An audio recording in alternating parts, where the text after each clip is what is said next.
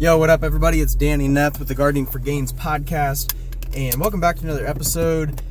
It is a, a slightly gloomy Tuesday or Wednesday, May first. Um, so we're finally in May, and uh, spring is just kicking right along. You know, we've been super busy at work. Um, you know, obviously, spring is the busiest time of the year when you're a horticultural tool and supply company. Uh, and then with our own thing, you know, with the gardens, obviously uh, you know, we've had a really good spring this year. So, like last year, you know, it was really cold and then all of a sudden just got really hot. So, this year it's been more of like a true spring, you know, slow warm up.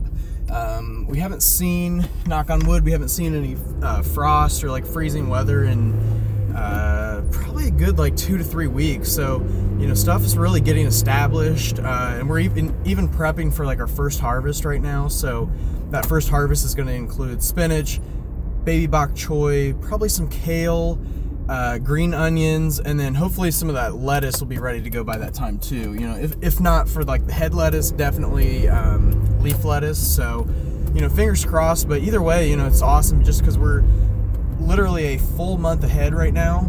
Um, so it's funny. I just saw someone uh, on my way to work somebody else from AM Leonard. Can't go anywhere in this town without seeing somebody. But uh, but yeah, so it's it's just really exciting. You know, I'm super pumped that uh, you know we've got a, a, good group of people ready for the crop box this year, and I think that we've raised you know or built awareness around our product, around like our mission and what we're doing. And I think that when people actually see and realize like the depth and magnitude of how far I've taken the square foot gardening, the container gardening. Um, and really, I, I think what I'm doing is something that I've never seen anybody else do, but I'm growing my whole garden in root pouches.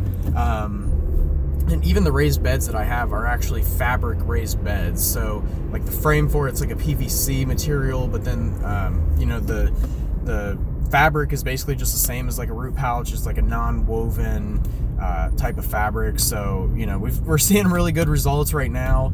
Um, the only issue I can kind of see coming down the pipe would just be uh, they dry down a little bit quicker.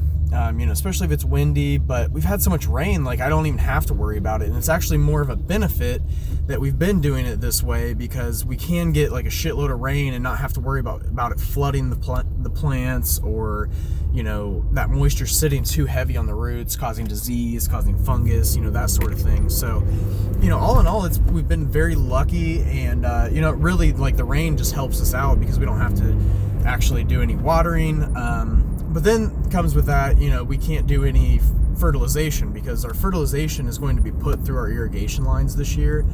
Um, you know, last year I was doing it with like a backpack sprayer and it was just super inefficient. My plants definitely were not getting everything they needed. So it's just, it's kind of amazing that they were, you know, the garden grew as well as it did last year because, um, you know, those plants are probably just soaking up every little bit of, bit of nutrition that I threw on it. So, I mean, that's maybe why it would have worked, but just the time commitment for that. Um, you know, if I think about having to spray 250 individual pots with fertilizer, um, and you know, it's not just spraying it; it's like watering it in. So it's making sure that you have a good amount that's going to, you know, absorb into the soil. Um, you know, and a lot of times you you kind of want it to actually water through the pot a little bit so you're not getting it just sitting in, in the soil media and you know building up moisture and, and again disease pressure and all that stuff too. So um, so either way you know uh, you know I'm, I'm really happy with with how things are going so far.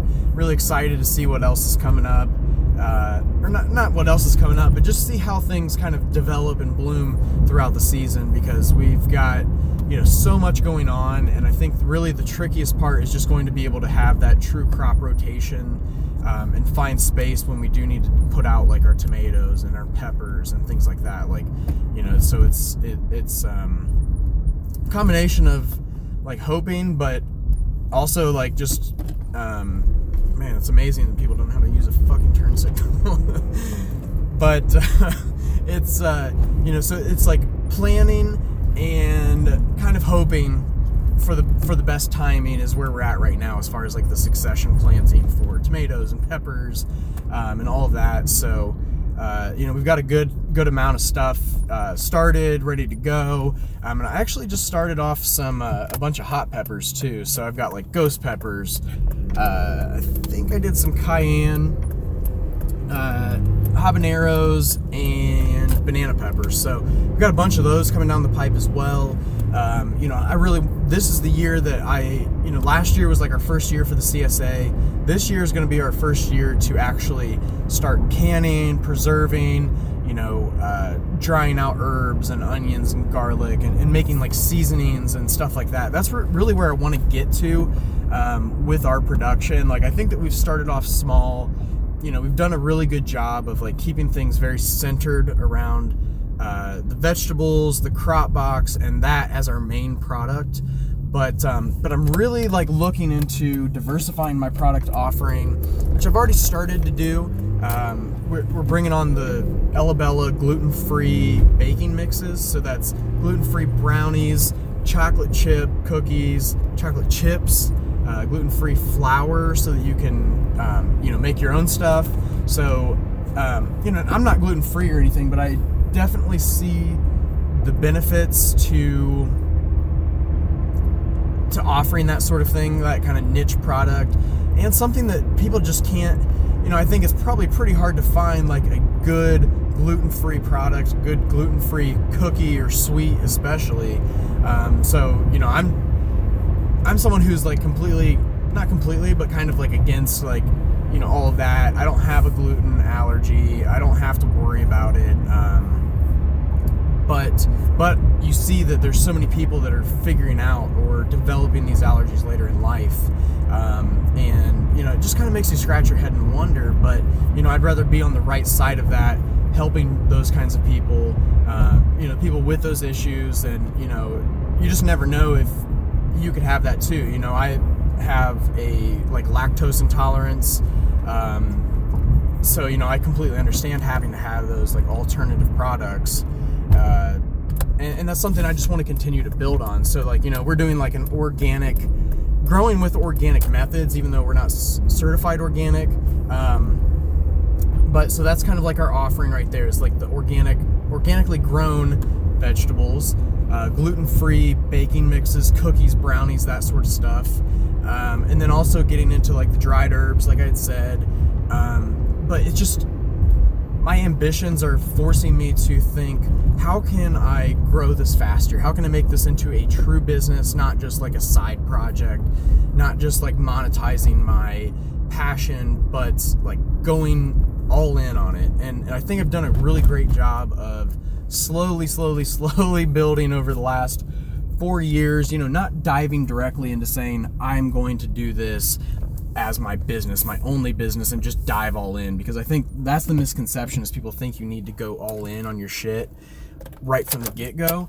And the truth of it is you need to like feel it out. You need to test and taste and figure out what works for you, what you know, what growing methods you're going to use, how you can um, ensure your uh, your supply chain because it's not as simple as buying a product from China, selling it on the internet, buying more stuff from China, selling it on the internet. It's a matter of like this is a true production. It's got a lot of science. It's got a lot of um, you know biology and chemistry and just you know general planning. There's a lot that really goes into it, and um, you know I think that that's you know as I've kind of refined and you know optimized my um, my product offering, what you know the vision of my business is kind of moving forward. It's it's just making me get that itch to really grow.